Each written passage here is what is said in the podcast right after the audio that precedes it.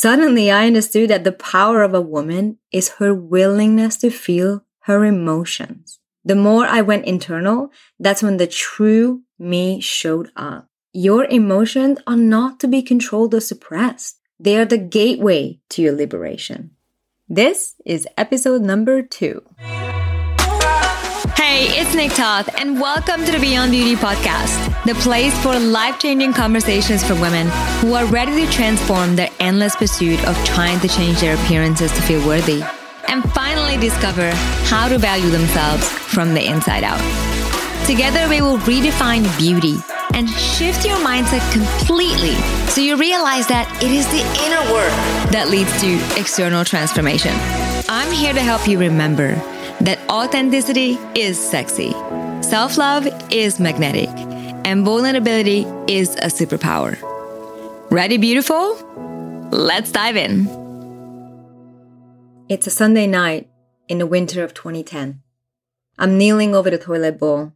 My eyes are bloodshot red and tears are rolling down my cheeks.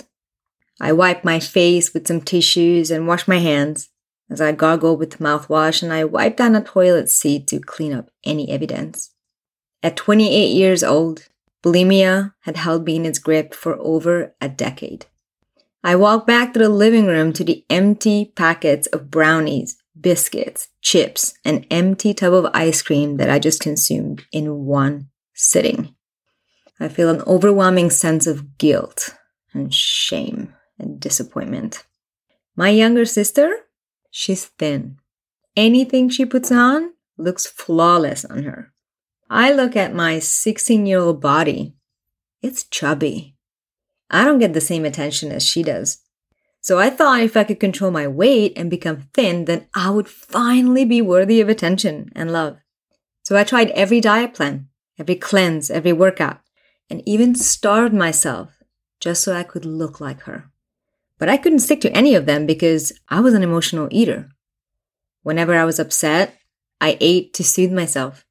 I found that the more I avoided my feelings and my emotions, the more I was controlled by them. The more I suppressed my emotions with food, the more control it had over me, and I became less connected to myself. And over time, my self hatred and rejection grew deeper and deeper.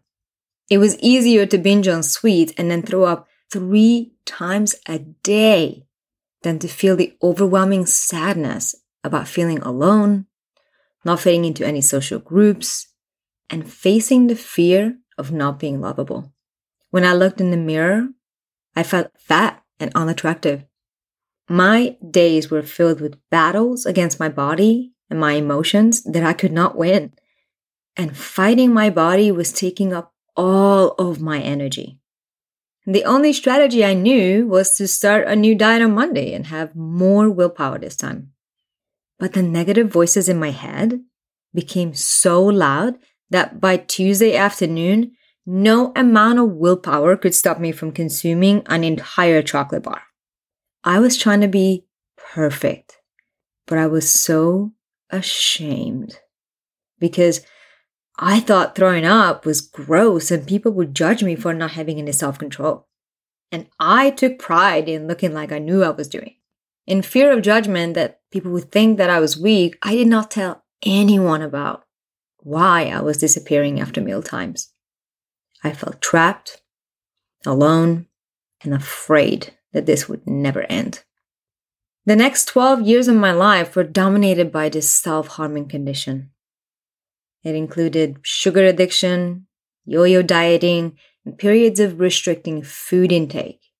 It was followed by binging and purging, sometimes three times a day. And since I couldn't lose the weight that I wanted, I hated my body. I was full of self rejection and I cringed every time I looked in the mirror. My mornings would begin with me vowing I would eat healthy that day and skip sweets. But by midday, I would feel emotionally overwhelmed, and the violent voices in my head screaming, You're fat, you have no self control, no one loves you, became so loud that I would binge again.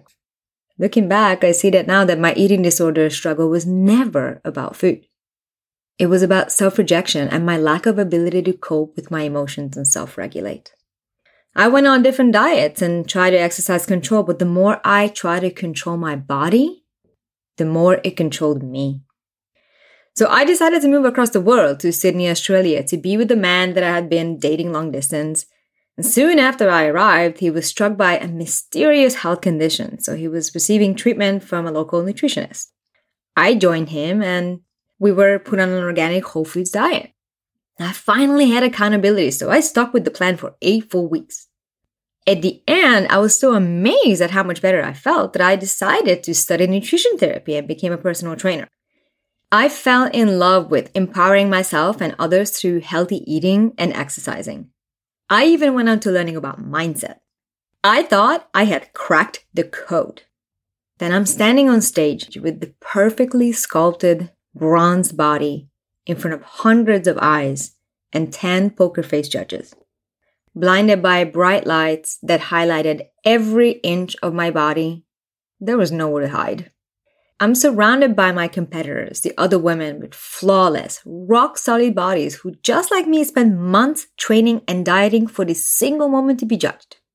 It was finally my turn to step forward in front of the crowd, and I hear quarter turn to the right, quarter turn to the left, as I moved forward in front of the judges and the other women, I tried my best to look confident, but on the inside, I was feeling so insecure. My inner mean girl's voice inside my head said, You could have tried harder. You could have done better. You're not fit enough to be here. It is undeniable that our society places a high value on external beauty than on inner beauty. You see it every day from the moment you wake up and lay eyes on your social media or walk out your door. It's all over billboards and magazines and commercials portraying unrealistically thin and photoshopped bodies until the moment you go to bed watching your favorite TV show. You just can't escape it. The pressure to look a certain way is strong for both men and women. I thought if I could just control my weight and be thin, I would finally be happy. I would finally feel enough. But standing on that stage, I realized everything I believed my entire life was wrong. I heard a voice say, Your worth isn't measured by how you look on the outside, but rather how you feel about yourself on the inside. And that moment, I was struck by that shocking epiphany. Happiness, freedom, and fulfillment don't come from having the perfect body or seeing a certain number on a scale. Despite reaching my goal weight, standing there with the fittest body of my life, I still wasn't happy. I was self critical. I was comparing myself to the other women, and I felt insecure about how I looked even then. Because inside, I still did not feel good enough. And that hit me like a ton of bricks. It was the aha moment that changed everything. I thought if I finally get the perfect body, I'll be happy. I'll be successful. I will have it all. But when I got it, it was just a false reward.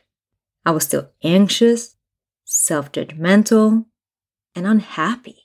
And I realized that my whole life till this point was all about trying to become perfect so I could be lovable. My first strategy to achieve this was bulimia. And my second was becoming a fitness competitor. And at the end of the day, it's the same thing if you think about it, it just looks different on paper. All of a sudden, it was bluntly obvious that I kept doing the same thing, but the second strategy was just socially acceptable and it looked better. That day, I returned home with a medal and the realization that deeper healing needed to be done if I wanted to shift the way I viewed myself and end the cycle of restrictions and fighting against my body.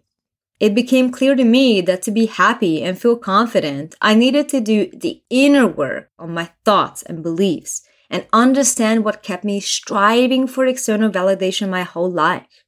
Even as a personal trainer, I noticed that most people just wanted to go to the gym and tick a box and get their butts kicked for an hour and then go home and eat crap for the remaining 23 hours of the day. Even though they exercised, they had no idea why they hadn't lost weight. I realized that achieving their goal had much more to do with their mindset and their beliefs than with their nutrition and exercise. I became fascinated with learning about the power of the mind, so I began studying neurolinguistic programming and became an NLP mindset coach to help people create sustainable change through subconscious reprogramming. What I realized was I could either be a personal trainer for someone three hours a week, or I could spend an hour with them and transform their mindset so they could be self empowered every day, every hour, every minute of the day. I was sitting in my therapist's office on a rainy afternoon, complaining about my boyfriend not spending enough time with me. I was very upset when she asked me, Nick, what's coming up? I feel angry, I said. Where are you feeling that in your body? She asked. I feel a strong choking sensation in my throat, like I swallowed a golf ball, like I can't speak, the words just don't come out. I replied. What emotion is it related to? She asked. Sadness, I replied as tears started rolling down my face and I began sobbing uncontrollably. She encouraged me to fully feel the emotions and sensations in my body without trying to run away. I was not used to this. I was scared. Before, if I was upset, I would usually push away my emotions. I would distract myself with food or, again, a more socially acceptable form of distraction, go to the gym or watch TV. But instead, this time I stopped to feel. To my surprise, within minutes, the sadness entirely dissipated and I was left with a sense of peace and relief. I was in my mid 30s, and that was the first time in my life I ever felt connected to my emotions and allowed myself to feel them in my body. I grew up in a working class family with a young, hardworking, but emotionally suppressed mother and a stepfather who was caring until his own daughter was born. On a regular basis, I'll be walking out of my room to see my parents sitting in the dining room, smoking cigarettes and drinking their fourth beer. What's for dinner, Mom? And with her eyes glazing over, she said, You'll see soon enough. Then she turned her attention back to the beer bottle. It's a Tuesday evening. Both my parents are drunk. It's not even dinner time yet. And the wine hasn't even come out. My parents were coping with life the best way they could, numbing their emotions and their marital problems with alcohol. They didn't learn any better. There were numerous traumas in my childhood, including my parents separating when my mother was eight months pregnant with me.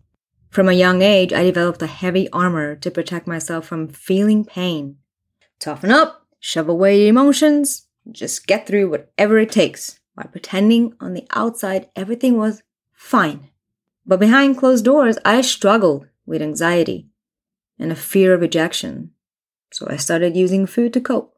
And this method seemed to be harmless until later in my teenage years, I had to face even bigger problems, such as my parents' divorce, being separated from my mom for four years at the age of 15, having to change schools because I was relentlessly teased by fellow students for having a curvy body at a young age.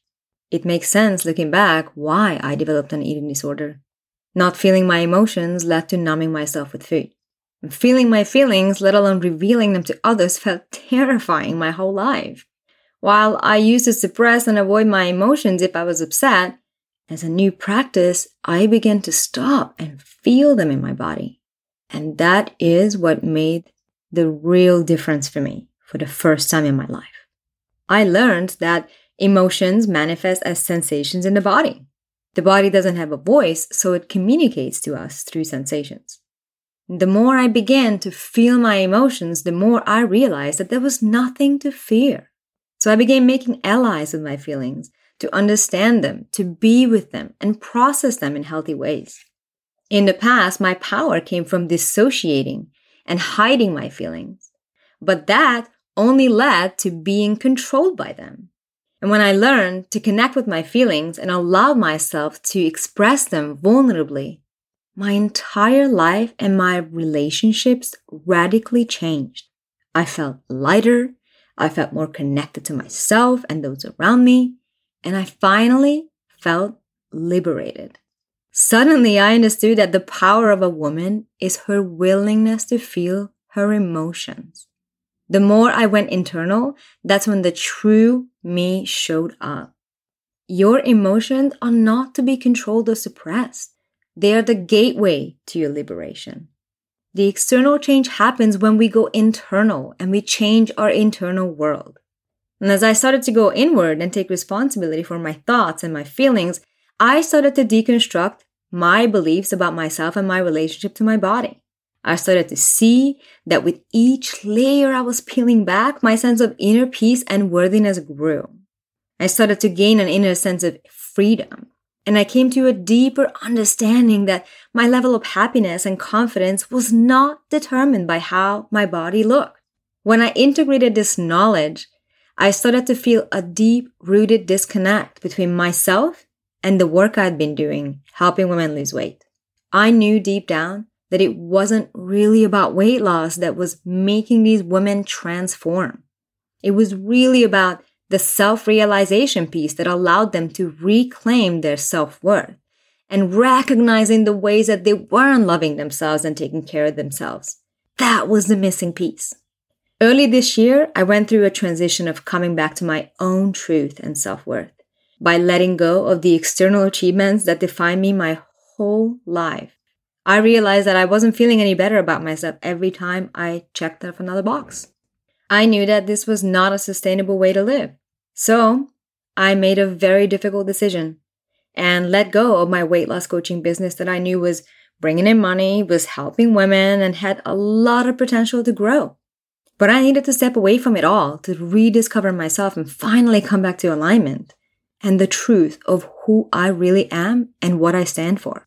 My purpose now is to support women in reframing their striving for external achievements, including weight loss, into real self love, to ground them through the knowledge that their beauty stems from their self worth, to help them make the shift from valuing their external to connecting deeply to their internal world, to show them how to accept, love, and care for themselves so they could be their full potential, not just as beautiful bodies, but as free, expressed, loving beings with a solid sense of self worth.